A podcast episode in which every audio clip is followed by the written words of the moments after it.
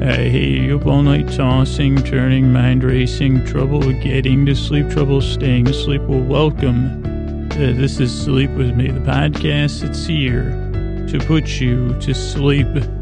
We do it a bedtime story. All you need to do is get in bed, turn out the lights, and press play. I'm going to do the rest. And what to do is attempt to create a safe place where you can set aside whatever's keeping you awake, whether it's uh, thoughts running through your brain, feelings, physical sensations, stirred up, you know, stirred up emotional stuff, noises, uh, you know, your trap, whatever's keeping you awake. It could be, it could be any of a million things, and it's valid uh, if you're having trouble falling asleep. Uh, but whatever it is for the moment, I'd like to take your mind off of it. I'd like to distract you. I'm going to use uh, lulling, soothing, creaky, dulcet tones. That's how I'm going to create the safe place. I'm going to send my voice across the deep, dark night. Uh, or if you're a shift worker or, you know, it's the daytime and you need a distraction, I'm going to send it across the deep, dark day. And what I'll do if you're new here is uh, like uh, like this uh, like usually here's the structure of the show. It'll be about a five minute business stuff, then about a twelve minute intro, and the intro is a little bit like a show in and of itself. Every every single episode, three times a week, I try to explain what the podcast is. And normally, like, so I've done whatever, 450, 500, I don't even know how many episodes I've done, but uh, I don't think I've total, like, I haven't had an intro where I'm like, that's it, that's the podcast that puts you to sleep, that's how you describe it. Let's just do that every single week. And so it's become this uh, ongoing 12 minute show within a show where you can ease into bed or you can fall asleep. A lot of people fall asleep during the intro, not everybody. Some people just skip straight to the story. But the intro is always kind of, I don't think it's a story within itself. Uh, but my attempt to create an intro is like an example of she. what, yeah, I guess it always answers the question, what makes you qualified to make a podcast so people sleep? I said, well, if you listen, I think you'll catch on pretty fast if you haven't already. I mean, right now, uh, let me just tell you, let's see if I can make a metaphor out of what's distracting me right at this moment, which is paint, P A I N T, paints.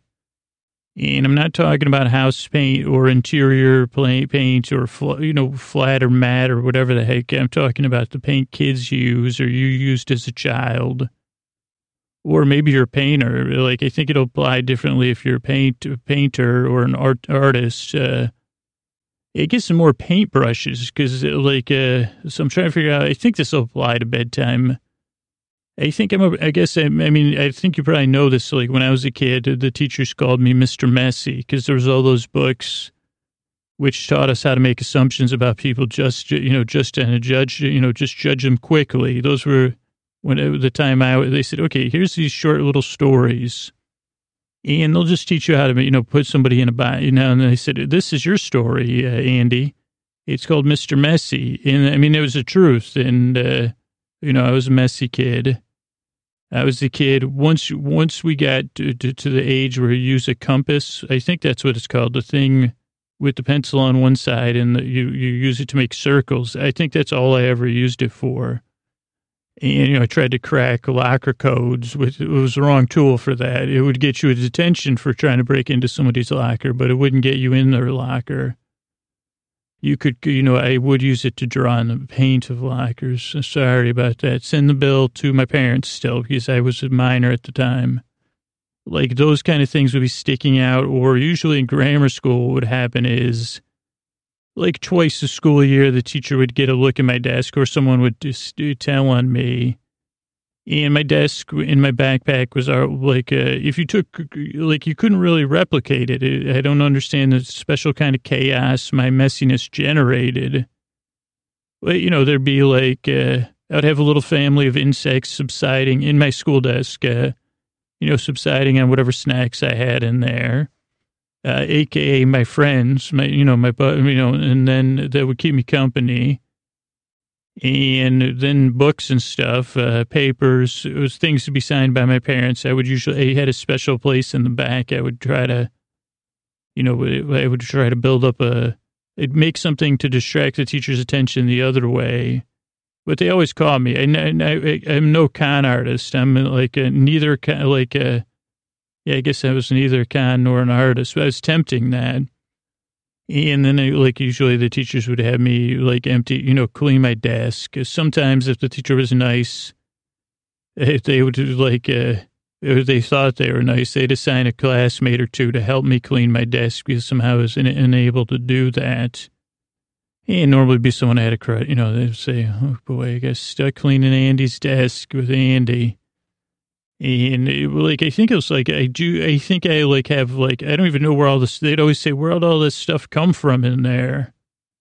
And I say, an alternate, you know, alternate dimension. I don't know. I mean, I would always say, I just would say, I don't know. Maybe sometimes I did say, you know, someplace else, but they didn't, you know, it wasn't, it was really, I don't know whatever it was, but I was so I was, but I was thinking about paintbrushes. Because I'm not really a visual artist. I mean, I try to paint visuals with my words, but I don't have that gift of, uh, I don't know, looking at space and being able to, to, to, to, to draw or paint. I'm just not, I don't have that. My brain doesn't function in that way, and I don't have the talent or the skill.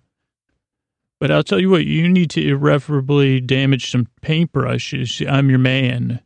I've been doing that uh, for 40 odd years. Uh, you need some paintbrushes that need to go in the garbage, but first you want them ruined. Uh, I'm, I'm your person.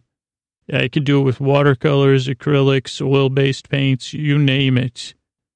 I was just doing it today with a couple of kids. I was helping on a project. They were working on a project, a couple 10-year-olds, and they were doing some painting you know, I don't think it was 100% my fault because it was kind of like a spur of the moment project, like, uh, but they were using acrylic paints. And I did try to like uh, keep track of time. And I said, okay, we're going to have to get some cleaning up going. And then I even tried to like have us watch a, like a YouTube video about cleaning up after you acrylic painting. But I guess one, we didn't have like an art sink. Two, we were outside on a tarp. And then like the biggest, uh, the biggest thing I could get was, uh, an old, uh, like cookie container to, to wash the brushes in. And so, like, I mean, here's the spoiler. Those brushes are ruined. Uh, hopefully no one related to that project is listening to this podcast because, oh boy, about four hours from now, those brushes are going to be harder than uh, steel. I mean, we did attempt to, to like uh, rinse them, but at some point I became aware that I was participating in a ruse. And I think the two, two, two young kids uh, knew they said, oh, yeah, really, you get that brush going in that water, which is thicker than the original acrylic paint. Really wash that brush off.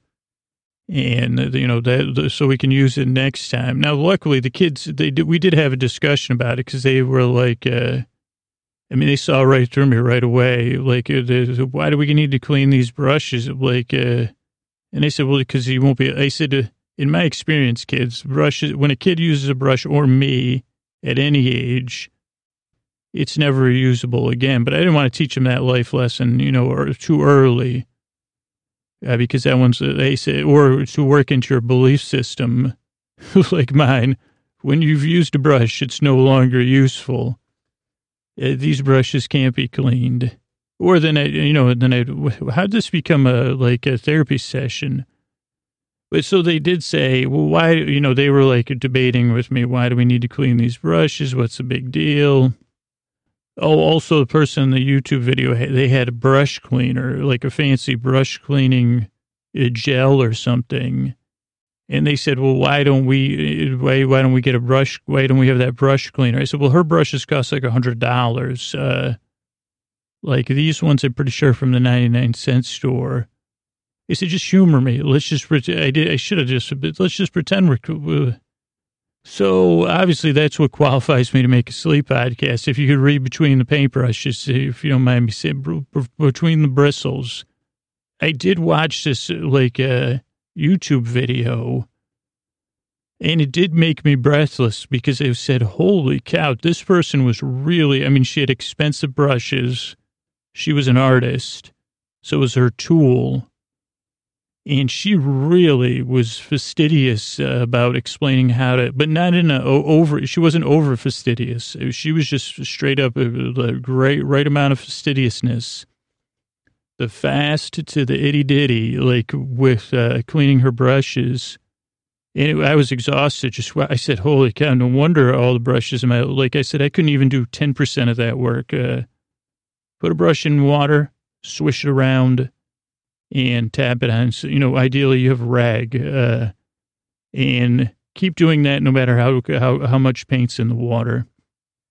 And I think, like, when I say to you, hopefully you're feeling it in a neutral way. I feel pretty neutral talking about it now.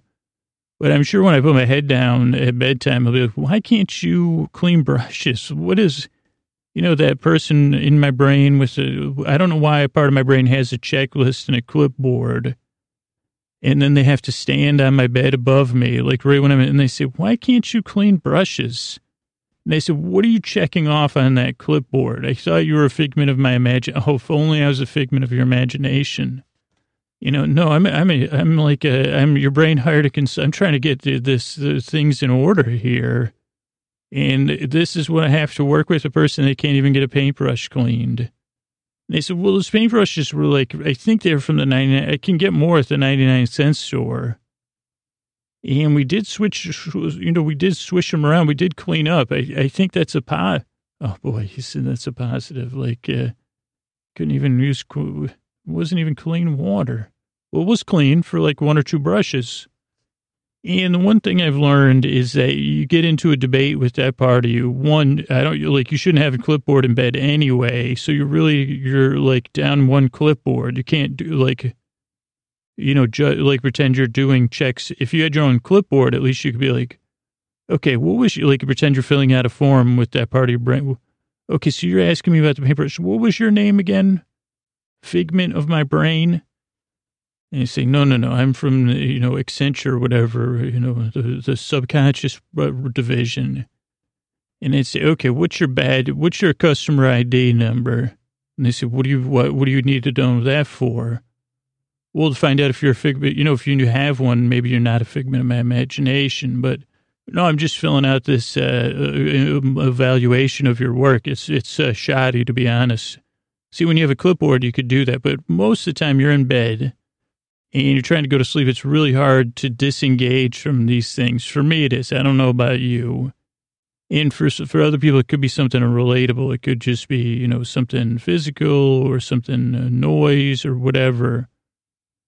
And this is what the podcast says: offers an alternative path. I ramble and uh, like a meander and don't make a whole lot of sense, but I'm a little bit goofy. I try to be lighthearted and as silly as I can be. I don't take myself seriously, uh, but I do take putting people to sleep seriously. Um, but what was my point? Um, whew, what was my point? I get distracted. The, the, the, I mean, that's what qualifies me. Is that like I'll tell a story and I'll be talking here for an hour total and here's the deal: you you can listen to me for as long as you want. I'll try to take your mind off stuff, but you don't have to stay listening. You don't have to stay engaged, eh, but you're also under, under no pressure to fall asleep because I'll be here uh, doing my best to keep you company while you fall asleep. And ideally, my voice will be the thing that kind of carries you across the threshold from wake to sleep. And it doesn't work for everybody because this is an acquired taste. It, you know, give it a few tries if you're new if you're skeptical, I totally get it. This, I mean, if you tried to follow my logic, to, like it's like, uh, was he self shaming about paintbrushes? I think he was. Yep, I was. I was. Uh, well, no, it was an outside party from a consulting firm. I, I don't know. Yeah, I probably was. But the main message and the main sense is I want you to feel welcome, even if this podcast doesn't work for you. I want you to feel respected because I appreciate you trying it. Uh, and I want to give you just some dignity because I say if you can't sleep, it's tough. And um, I hope this podcast, and more than that, I yearn. I work really hard to make these shows because I really want to help you fall asleep. So thanks for stopping by. Hey, hey everybody, it's uh, Scoots here, and I'm always, you know, I'm always looking for something lulling and soothing, but a little bit different or original to do to put you to sleep. And I know unboxing videos have been a big thing, you know, since uh, since a long time. You know, everybody, and it can be interesting. Or you go to, you go online to watch reviews and stuff. And so I thought we'd do an un, like this is an unboxing, like a lulling unboxing. It's not going to be technology though, but this will be an actual. uh I guess it won't be a live unboxing. As I'm recording it, uh, like I, I'll be here actually unboxing this uh, for real. So, and, and I think it's very, it's not, you know, I just didn't pick something like, okay, we're to unbox a, bag of sponges. Uh, cause well, that wouldn't take an hour either. It's okay. It's open. Uh, but actually to speaking of sponges, this one came from my brother, Carl, uh, already off topic, uh, tra- tra- straight into Trader Joe's. But it was my brother Carl. He said uh, that Trader Joe's has these sponges. I think he told me this like five, six years ago and he doesn't even normally shop at a like a like Trader Joe's. I don't think, but uh, he was like, "You got to get these Trader Joe's natural sponges." And my brother Ken, like, uh, he started buying them, so he told me about them. And that's all. That's like you don't unbox them, you unbag them, and they're like uh, shrivel, like they're the dried sponges. Then you get them wet, and they go to full size. They're not inexpensive, but they are so well made like the sponge never comes apart and, and then you know you just get rid of it when it's uh whenever whenever it's past its prime i don't know that's kind of hurtful for a sponge to hear i was to say they when it starts to stink and then you spray it with uh or when it's covered in like where you say well you're just too you're too i guess it's kind of like meat you're too covered in grease stains and and stuff uh then the sponge goes away uh, sorry, sponge. Any sponges that are listening, I apologize. Uh, sorry about that. How did this, uh, in the world of sponges, this just became a podcast to keep you up? Uh, podcast to keep sponges, but they do a great job. Those sponges. I think they're. I think it's eleven dollars for like a pack of eight, or eight dollars for a pack of eleven. Uh, sleep with me. The podcast about the sponges and sponge. You know, sponge. I can't. We can't talk about it too much because it'll go off the rails. So this is a this is a first on Sleep with Me. This, maybe I don't if we've done so many episodes, but I don't think I've ever done unboxing. And of course, I know some of you are sitting on the edge of your. Hopefully, none of you are sitting on the edge of your bed. Maybe on the edge of your pillow, saying, "Scoots, what are we going to unbox?" And well, I say, "Don't worry. Like I'm going to take forever to get there." I got a story about it, of course. Uh, and you, you know, it'll maybe, I don't know, it'll probably be the title. I don't know what the title of the episode's going to be, but you'll find out. It's nothing too exciting, but it is just interesting enough to take your mind off stuff, of course. So let's see. Let's talk about routines, I guess, first, because uh, I don't know if I've talked about this routine that I've tried to develop, and I can already feel my insides getting a little tight and we've talked about this on the show, the C word, C L U T T E R, and, you know, a little bit of the chaos involved. And, and I tend to have some of that in my life. And, and I've found what really is effective for me is setting a timer.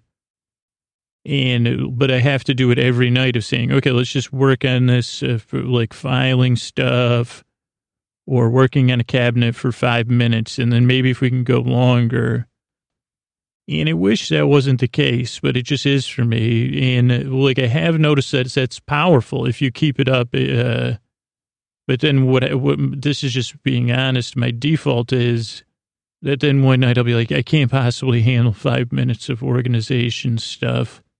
Please give me a break. And then that turns into like six months. Uh, and I think it is one of those self perpetuating things. Like, I think the part of me that's saying that is really up to no good. And it's just got to be like, okay, we'll just do it for five minutes then. You could handle it for five minutes, just like we do with a little kid if you're reparenting yourself or whatever, like I'm trying to do. And say, just, we'll just do it for five minutes. Then when the timer goes off, we don't have to do it anymore there even is a logical thing. It's based on uh, like fake numbers, but I always say like, well, five minutes is like 10,000 more minutes, uh, or 10,000% more than zero. And I guess that little kid part of me says like, it can make my kid feel good. Oh, wow, really? That much more than zero. And, you know, cause I think just, I, I don't know. I don't want to dig too deep into it cause I'm not super cluttered But I just have, I mean, with the podcast, there's a lot of uh, stuff inbound, and then I'm producing a lot of notes, and it's tough to keep all that organized. And I don't really have any spare time, like the five minutes after I watch Star Wars before I go to bed, or Star Trek, excuse me, Star Trek.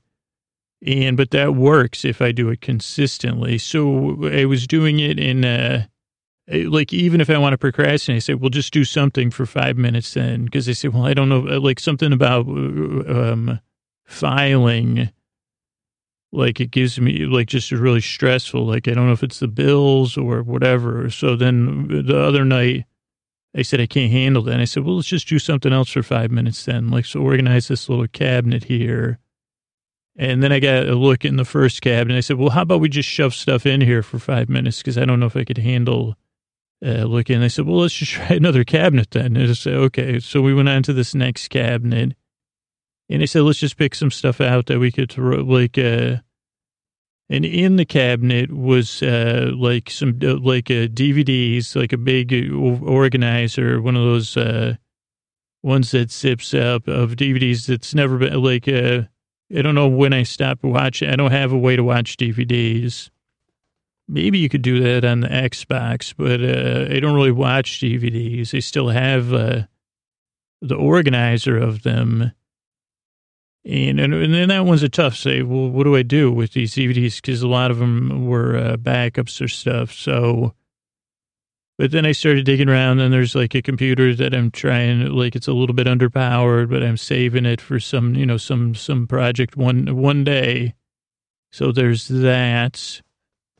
And I started rifling around in there, and I was literally, I said, okay, let's just pick a couple of things we can recycle, a couple of things we could throw out, and a couple things we could put up, you know, put in order here.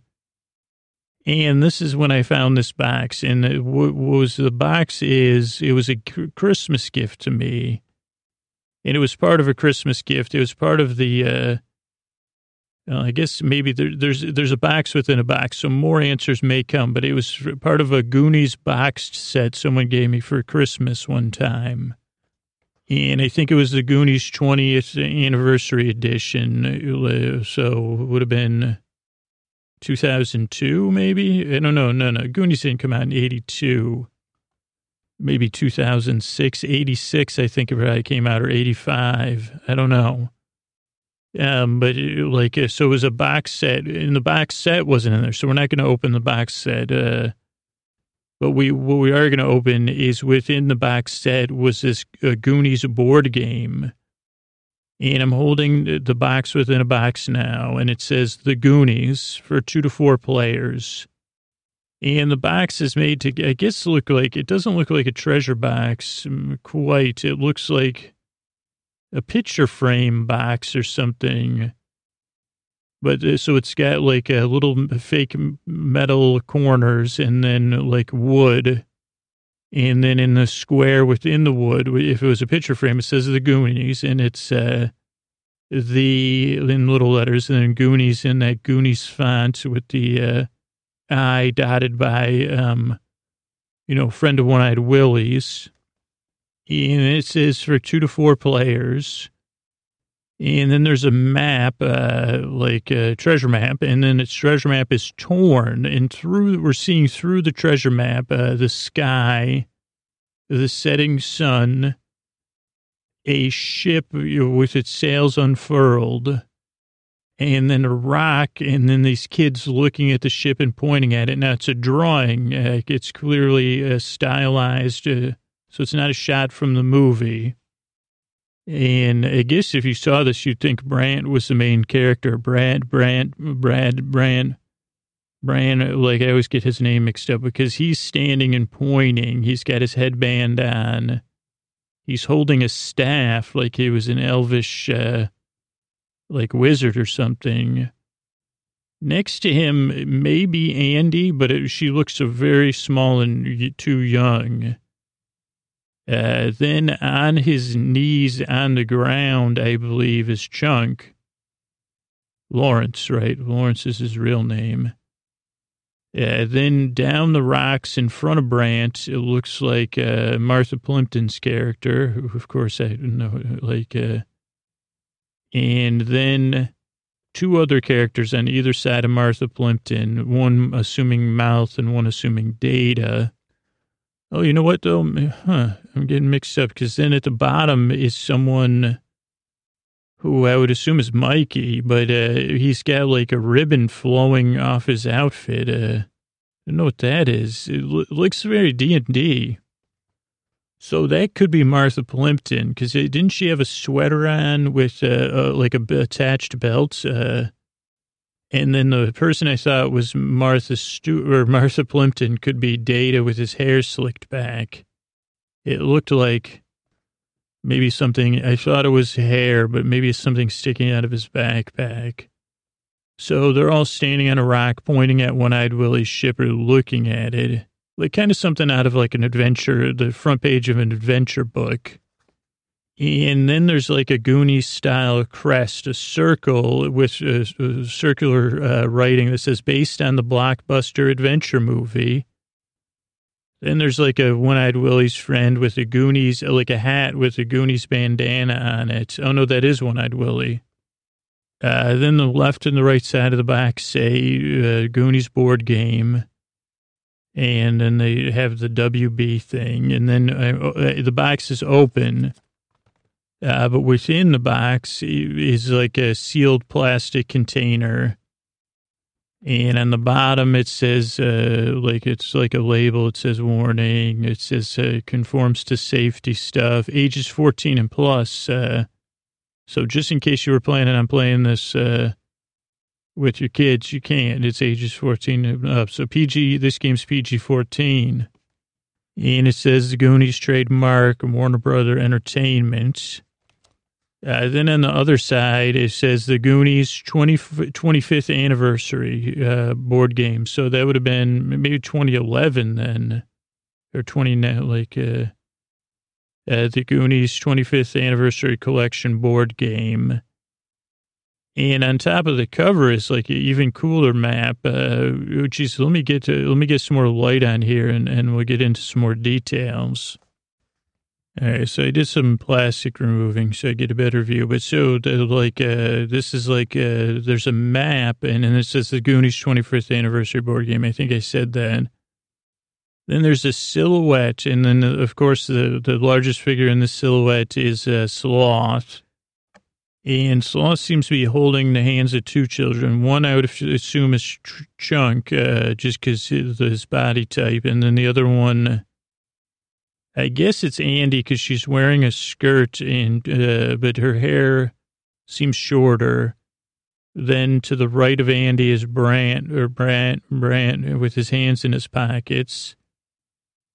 Uh, then holding Chunk's hand is someone I could only assume is Mouth, and then Mouth is holding Martha Plimpton's hand, presumably, and then Martha Plimpton is holding Mikey's hand, and then Data is running to join them, like, because, uh, yeah, because Data's like a raincoat with a cape or whatever is behind, like, flowing behind him. Uh, but the background's very interesting. There's a giant G looks like some sort of doubloon, doubloon. Uh, then there's like uh, some things you'd see on a map, like uh, sea sea creatures. Uh, then there's like an old uh, Spanish bloom or whatever. It says P O S V D E 85. Like maybe one of the things they use for wayfinding. Then there's a map. Then I think is there's the squid that only appeared in like on YouTube cuts of the movie. There's some clams, uh, a little bit of an island or something. And then this is also the instructions. Now, of course, I want to dig into the game before we go through the instructions, but let's just uh, like do a little bit. Uh, it's for two to four players, the Goonies game, trademarked, by the way, Goonies. And so I don't know if I could, does that mean I can't use it in the title of the podcast? Probably not. Maybe if I put it in quotes. Uh, but the objective is to be the first player to escape One-Eyed Willie's cave uh, with at least three gold doubloons. Doubloons. Double oons, if I'm doing it phonetically. And then the contents, maybe I shouldn't tell you the contents because that'll be more fun. So I'm going to open up. Uh, so that's the instructions, which maybe we'll have time to get to. Maybe we won't. I mean, I much prefer digging into the, uh, what do you call this? The uh, ephemera of the game or the, the physical stuff. Okay, so digging in, I'm going to have to pause it, but there seems to be a game board actually, and it's hard. I was thinking the whole time I never opened this because I was like, oh, wow, like I don't like uh, board games without a board. But this seems to be a well folded board and it's in plastic. So I'll open that. Uh, then there's also a deck of cards, uh, game cards.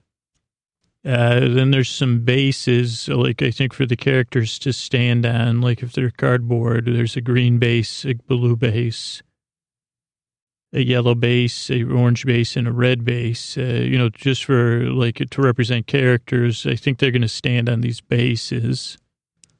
Okay, yeah, and then there's uh, holy cow. Uh, we're gonna have to dig into this one, but yeah, then there's characters, but they're headshots of the characters. And I'm not trying to be funny. I have no idea. The top character looks like uh, Hermione. Um, it like uh, um, Emma Emma Watson. Is that who plays Hermione? Uh, and, and, then it's in a package. And then the other side is clearly Corey Feldman. Very, I mean, obviously he was young, but holy cow. He, definitely like is he he's got a like a winning smile on there and then there's another little package of uh, paper coins. I could assume these are the doubloons. So what I'll do is I'll open up the board and the cards and the uh, characters, and I'll be right back. Okay, so I'm back here, and I've opened. I haven't looked at the game board because I don't want to do that without you. I would not do that to you, you know. And I'm just realizing that there's probably some people that are um, like uh, like young young like younger people or older people that might not know what Goonies is. Uh, so Goonies was a movie in the 1980s. I think it's pretty uh, ingrained into our cultural lexicon. Uh, but it was an adventure movie, like uh, like very similar uh, to Stranger Things, but a little bit more aimed at children than adults but the same sense of young people on an adventure where there are stakes. And uh, so, so yeah, you really, and it was just had a huge impact on me. Um, so it might be worth checking out. I, like, uh, but so I, I'm going to go through. These are the character pieces. And again, the first one I see, I assume maybe it isn't Andy. Maybe we'll come back, or maybe she didn't want to have her picture taken, or maybe the Andy in my mind is just different than the Andy character, but it does look a lot like Emma Watson. Um, so that's the first character. Then you have uh, Mouth, I think that's his name, uh, played by Corey Feldman, which I shouldn't have said because I'm not going to know all the char- everybody who played everybody. Probably will that be the, then we have Mikey, and Mikey's headshot is definitely a shot from the movie. I'm not sure the other two headshots. He's looking behind him. His head is like wet.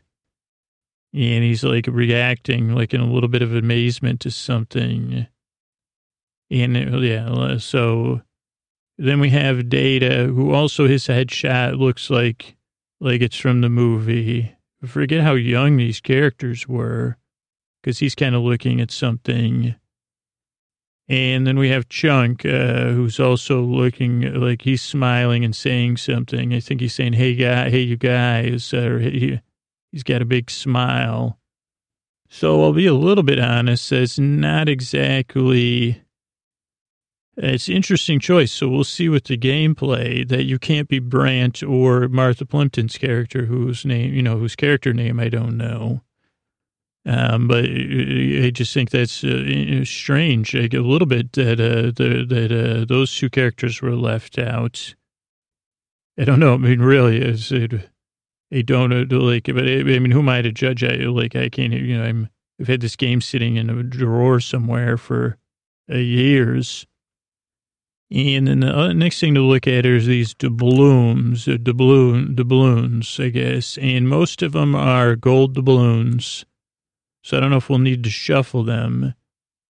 And on one side is, uh, they're pretty small, like they're about the size of my thumbnail. Everything is trademarked, uh, by the way, so don't think about uh, using this. And then on the other side is an image of one-eyed Willie.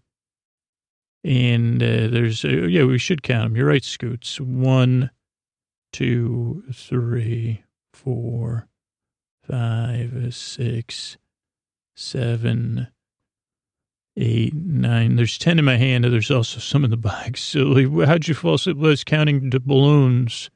Scoot was counting the blue. He was trying to say the balloons from, uh, then he was counting them from the Goonies board. There's a Goonies board game. Well, it's only included in the 21st, 5th anniversary edition. And 99% of people are like Scoots. They, they didn't even bother opening the game. There's also three uh, doubloons that are um, different. So I don't know. And they say on one side, they say go back. And then on the other side is like one of, like these are black instead of gold. And then on the other side is an image of someone like One Eyed Willie, but not One Eyed Willie. They have two, uh, you know, maybe Chester Copperpot. I'm not positive though, because they're not wearing, it's just a headshot. And then we have the cards, and the cards say the Goonies 25th Anniversary Collector Edition on the back. And then they have uh, like a map theme. And then on the top left side of the card, there's the balloons. Like it looks like actually a picture of them. And then on the lower right side, it's like a map type image of a sailing ship, presumably uh, you can't even name the, you know, One Eyed Willie's ship. I don't know what it was called, but of course we'll count the cards. Uh, I don't know. I, let, let me see if I can do it quietly. One, two, three, four, five, six, seven, eight, nine, ten, eleven, twelve, thirteen. 14 Goonies, 15 Goonies, 16 Goonies. Let's I'm losing my breath. 17 Goonies, 18, 19, 20, 21 Goonies sitting in a tree, 22 Goonies sitting with me, 25 Goonies kissing a bee, 25 good. Oh, I messed up my count. I'm not kidding either.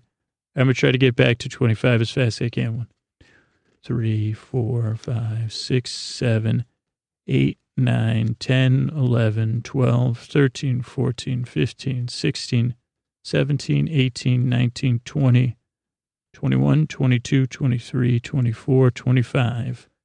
All right, let's just focus on counting these other ones, Scoots. 26, 27, 28 Goonies, 29 Goonies, 30 Goonies on cards, 40, 41, 42, 43, 44, 45. I think we're going to have 52, 46, 47, 48, 49, 50, four uh, Goonies cards. Uh, now let's take a look at some of these cards. You know, let's let's have some fun. The first one I see is a zero, and it's silver. So I don't know if there's like a Uno aspect to this because it has a zero, the number zero, and it's silver. And then it also says force one player to give one of their gold doubloons to another player.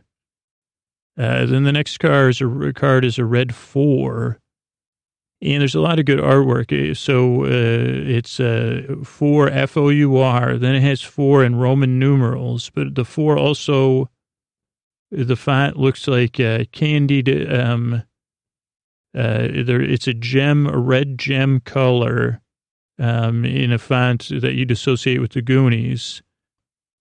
And then behind it is what is that? A Jolly Roger, like a, a map, but it has an image of the Jolly Roger behind it. Uh, so that's a, a, card with a four on it. Uh, then we have a zero card again. I guess these are ones move the player in the lead back six places. And in the background of the zero cards is a ship, uh, like a drawing of a ship on a map. Uh, then we have a two, a red two card, very similar to the red four. Then we have a zero card. Play this card at any time, even if it's not your turn, to cancel the effects of another special movement card. Then draw a card. So this would be good if they try to take your doubloon or make you move back. So that's another silver zero. Okay, this increases my speculation that this is an Uno like game because this is a green four card we're seeing now. Uh, now a yellow or gold six uh, card, and then a green three, uh, then a yellow three. Ooh, beautiful. Then there's a five, and it's a uh, beautiful aquamarine color. Really like that one. Uh, then a gold two, or no, no, yellow two. You're right. You're right, brain. Then an aquamarine three, a red three, a zero. Put any player into lockup. Uh, green six. So I think the highest number is six. Uh, a zero. If you're in lockup, play this card to free yourself and move your piece to the space in front of the player that is in the lead. Now that is a powerful card like one where you could almost wait till here's a strategic maneuver of a game I've never played. If you have this card, get put in lockup right close to the end of the game and you'll win if you have the, balloons.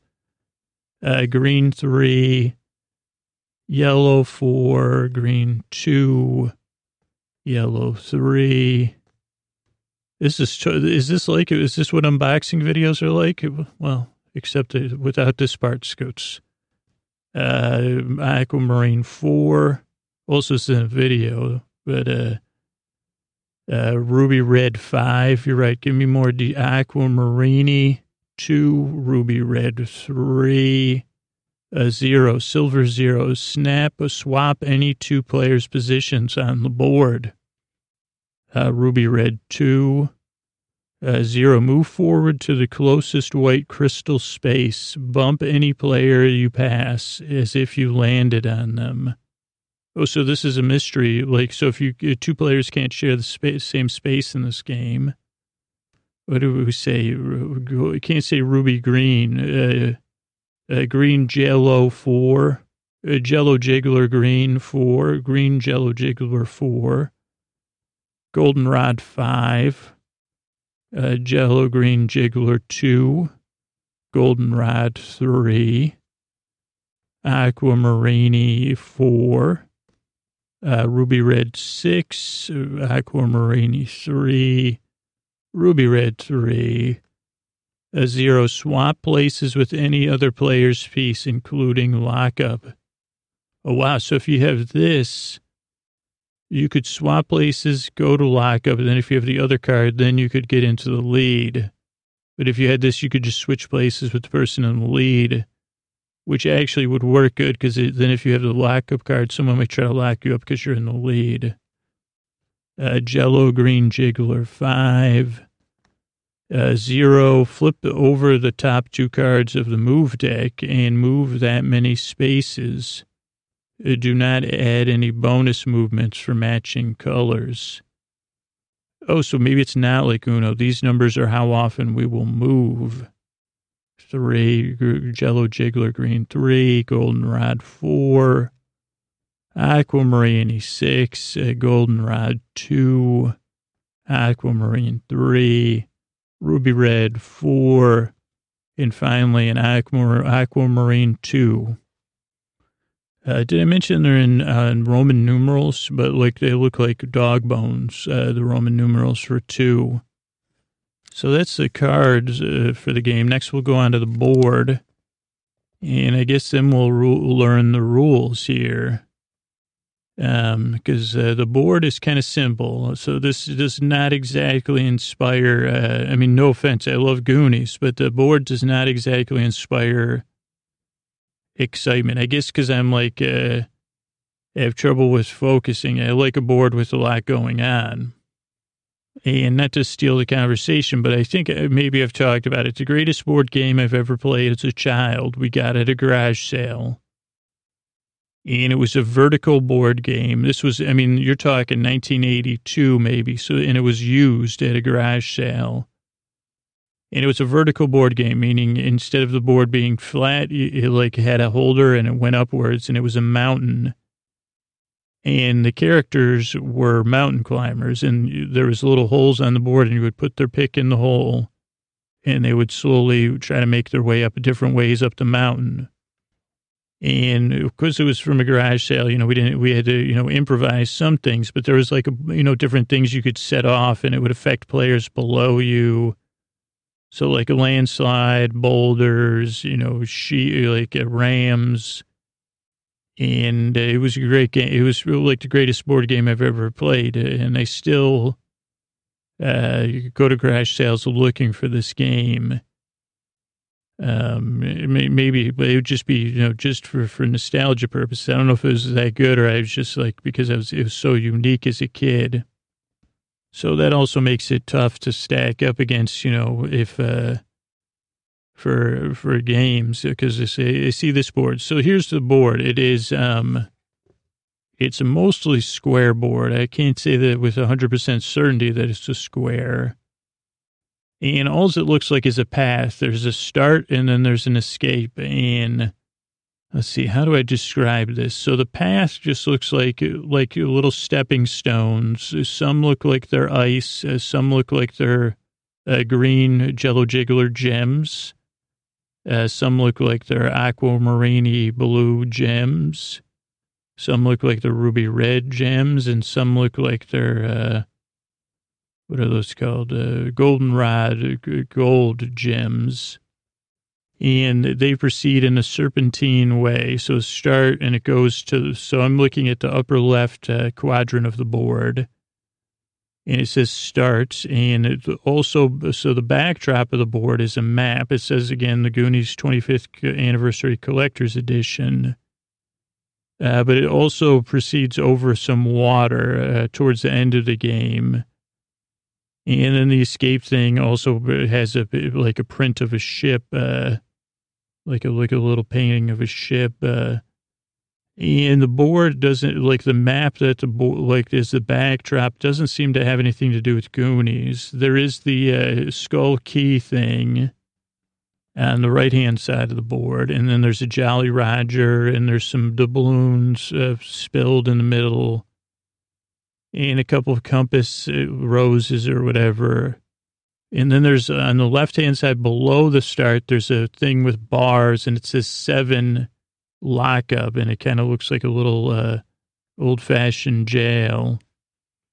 Uh, then also spread about the board, and I don't. It doesn't look like there's any. I mean, I'm sure, there's an algorithm, but it doesn't look like one I could figure out is uh, uh, different pictures of One Eyed Willie with like so on a um, on a space on a game space, and it says six and or seven uh, or eight uh, below One Eyed Willie.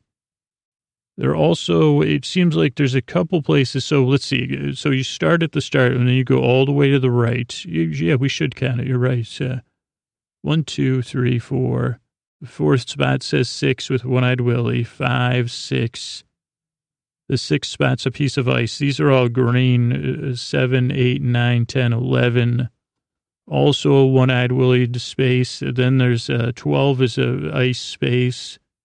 13 is the aquamarine, 14 aquamarine, 15, 16 is aquamarine. It says one eyed Willie, 6, 17 is aquamarine, 18 is ice, 19 aquamarine, 20 one-eyed willie, 7 aquamarine, 21 and 22 are aquamarine.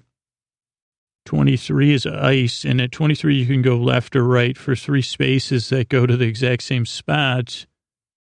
Uh, but if we remember, two players can't, like it would, wouldn't make any sense except that two players can't share the same spot. So I guess if you didn't want to knock your friend off the board, you could go left or right. That seems like it's going to cause some trouble, though. But if you go left, there's three spots, a green, a blue, and a red, and then it ends in a golden rod. Uh, one-eyed Willie, seven. And if you take the left path, it goes red, Roy G. Biv, uh, red, green, in like aquamarine. And ends at the same uh, one-eyed Willie to seven.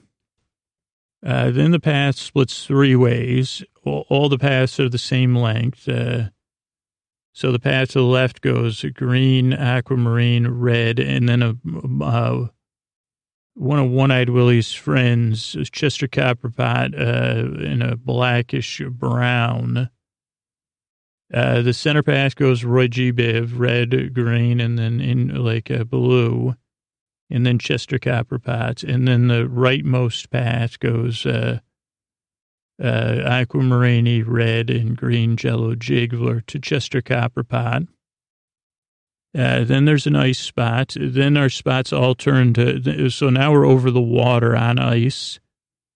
Then there's a ruby red spot, uh, regular. Then a ruby red chest, or ruby red Willie, uh, what's his name? Willie Wonka, one eyed Willie, eight.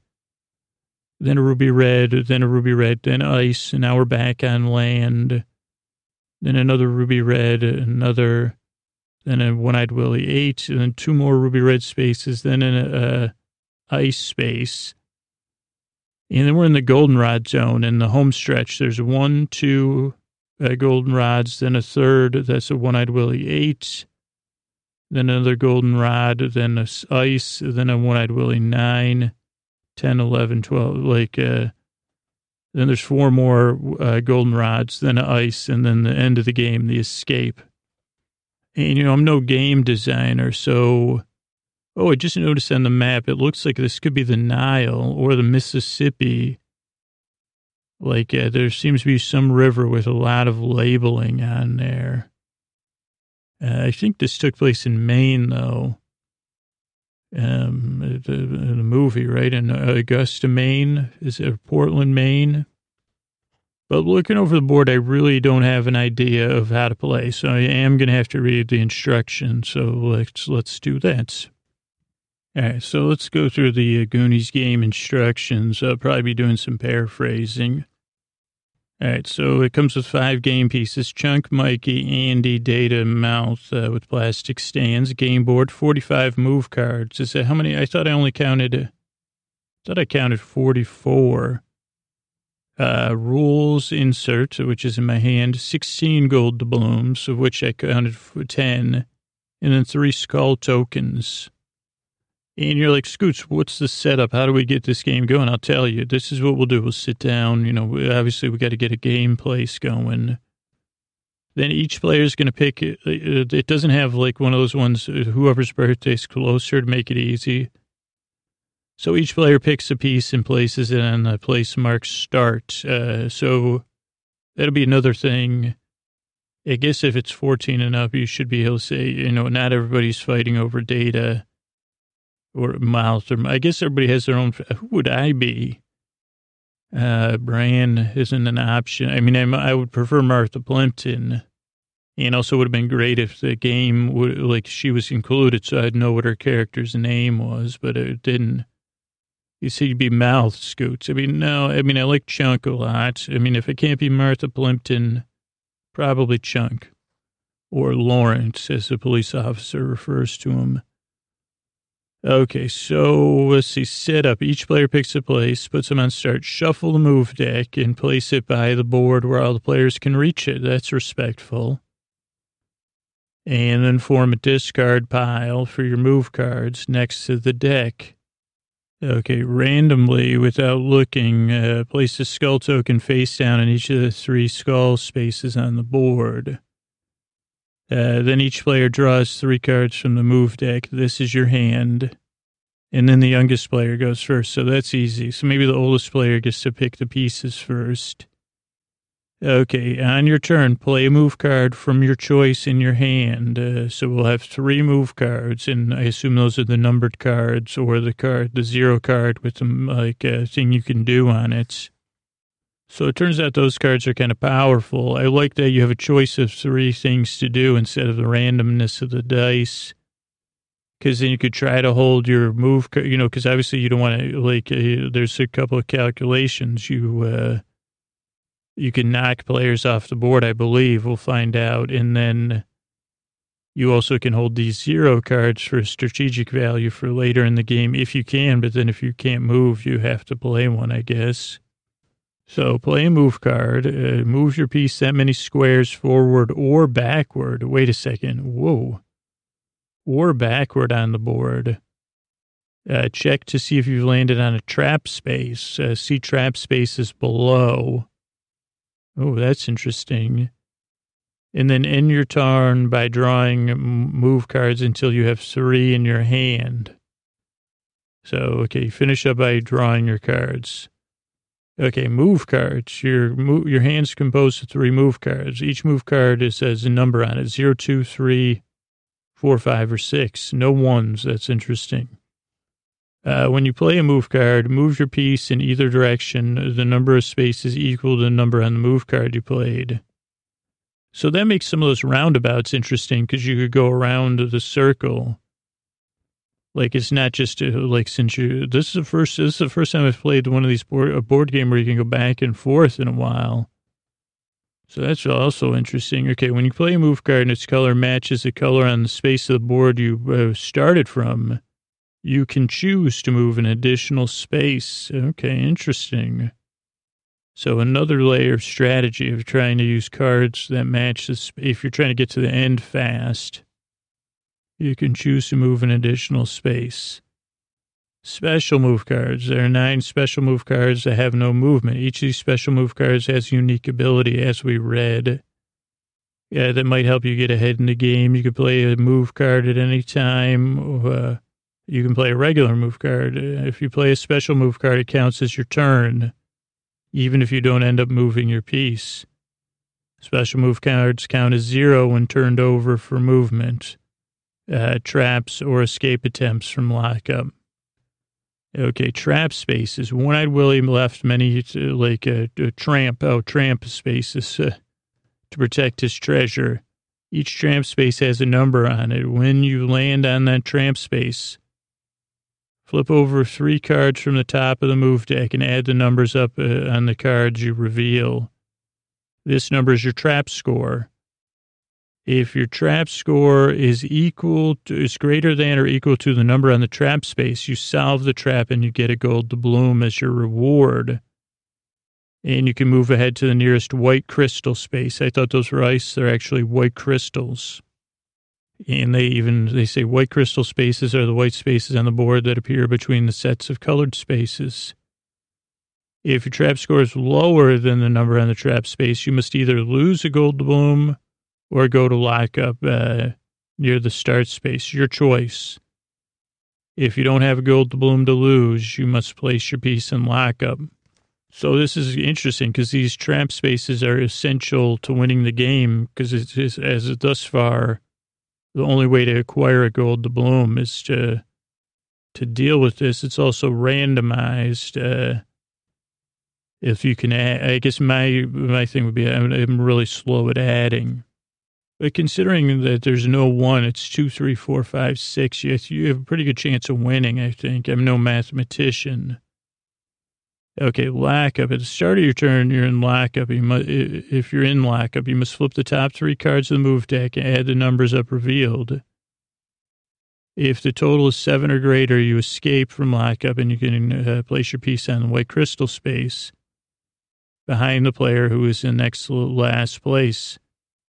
After three failed attempts, you escape on your next turn. So here's some advice. Uh, keep your balloons and go to jail again, coming from someone that's never played the game, because you need the gold doubloons to win. And again, it seems, unless I'm misunderstanding this, you flip three cards, you, okay, flip three cards and add them together. It's got to be greater than seven. Let's just try this a few times and see if I beat seven out of three times. Okay, so I got a zero, a four, and a four. So first try, I escaped. Okay, next try. Zero, two. Okay, not looking so great for this one, but, uh, and zero. So second t- try did not, uh, and I probably wouldn't have won uh, on the space. Uh, third try, looking good. Four, six, that's 10. We're good. So two out of three. So I would say, uh, go ahead and go to, you know, go, what do they call it? Lockup. It's kind of fun, huh? Okay, bumping players. When you land on a red, blue, yellow, or green space that's already occupied, uh, you bump that player backwards, but only to the like nearest white crystal space. Uh, those are safe zones that players cannot be bumped from. So crystal zones are safe zones, and if you get bumped, you go back to the crystal, not to lock up. That's what I would have thought, but uh, not the case. It doesn't say. Does it say anywhere if the kid, two people can share lockup? I'm always like, in, you know, in these arguments about the games. You know, I know we're having this whole thing. Like, is there a Supreme Court of Games where they say no? Like, is there's too much like uh, there's too much room for interpretation sometimes. Okay, gold doubloons. You win a gold doubloon every time you solve one of One-Eyed Willie's traps.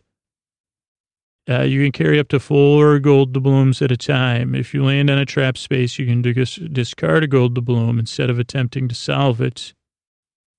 Uh, this does not count as solving it, so you won't get a gold doubloon as a reward, obviously, if you're giving it up. So it's interesting.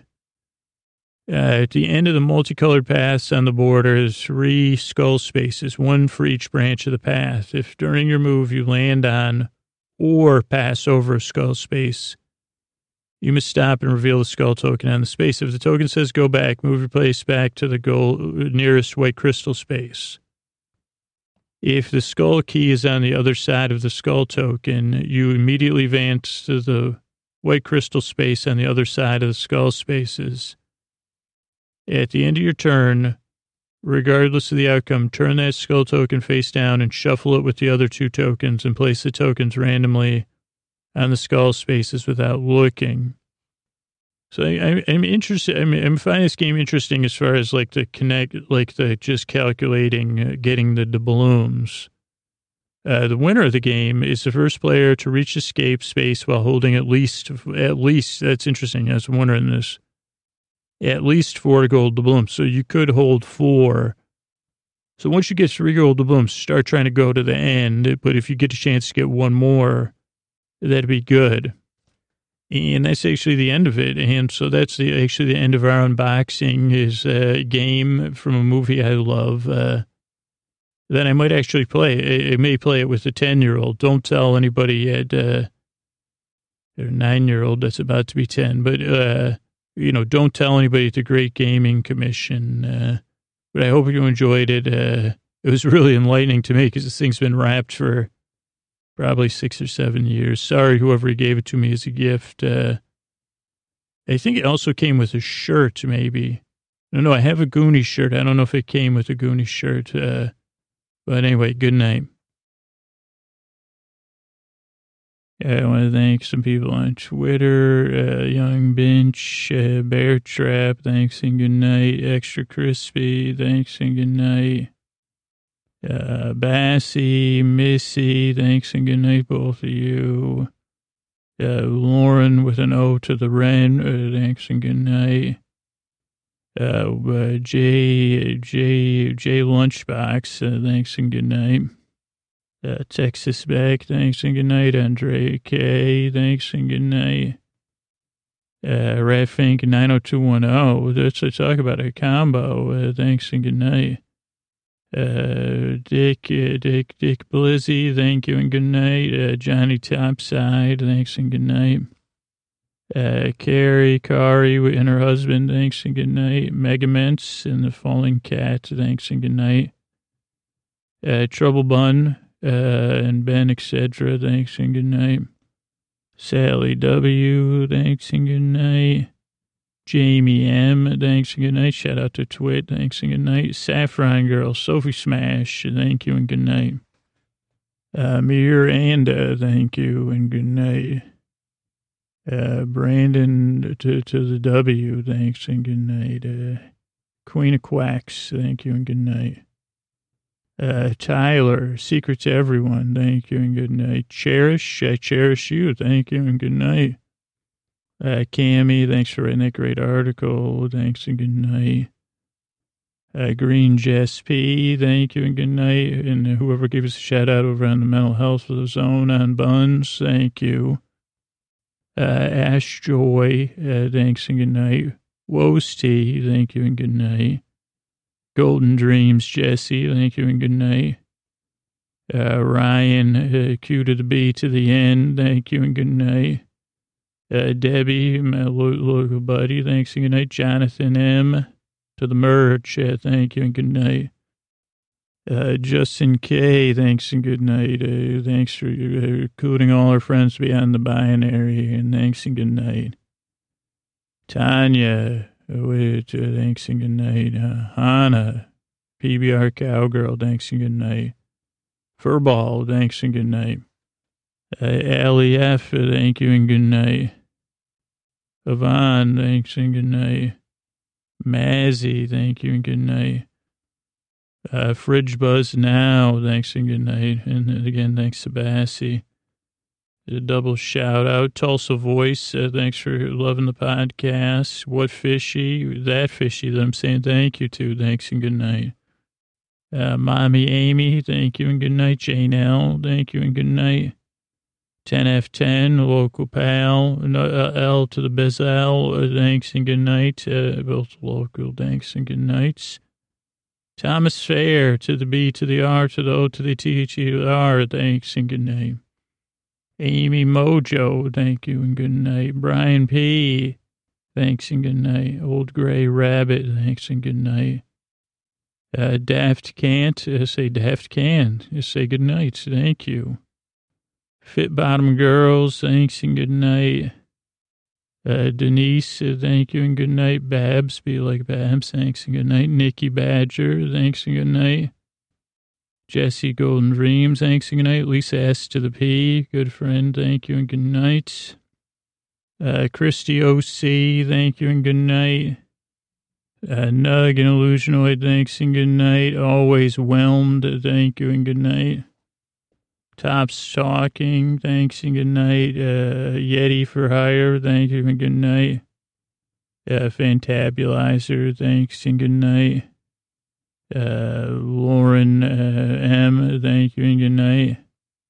Uh, Drew M, a different M, but thank you and good night. Uh, Drew was the one who interviewed me for Extra Crispy.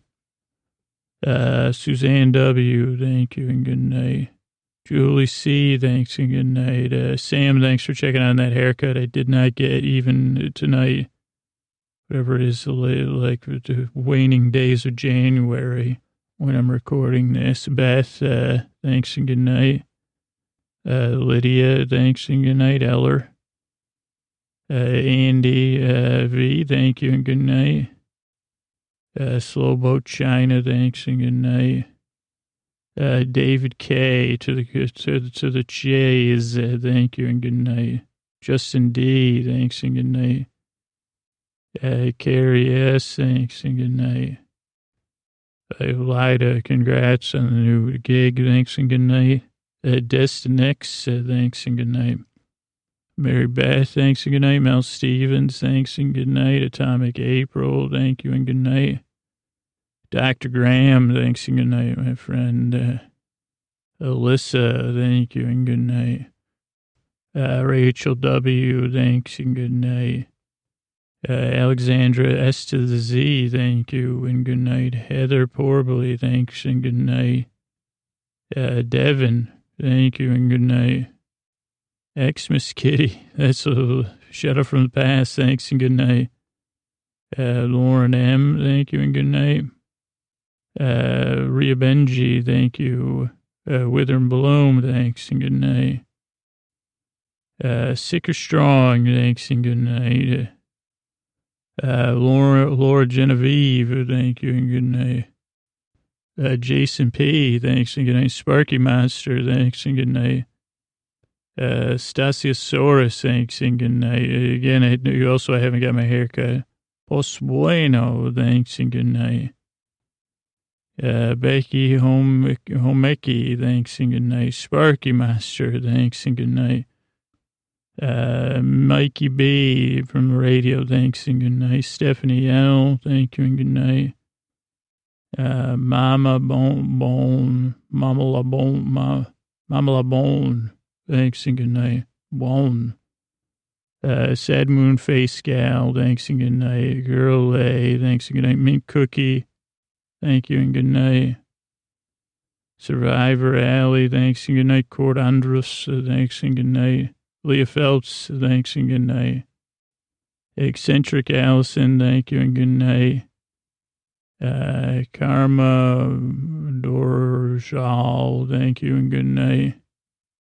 Mixter Hyde, thanks and good night. And the Knowles tweets, uh, thanks, thanks and good night. Uh, thanks everybody for supporting the show and good night.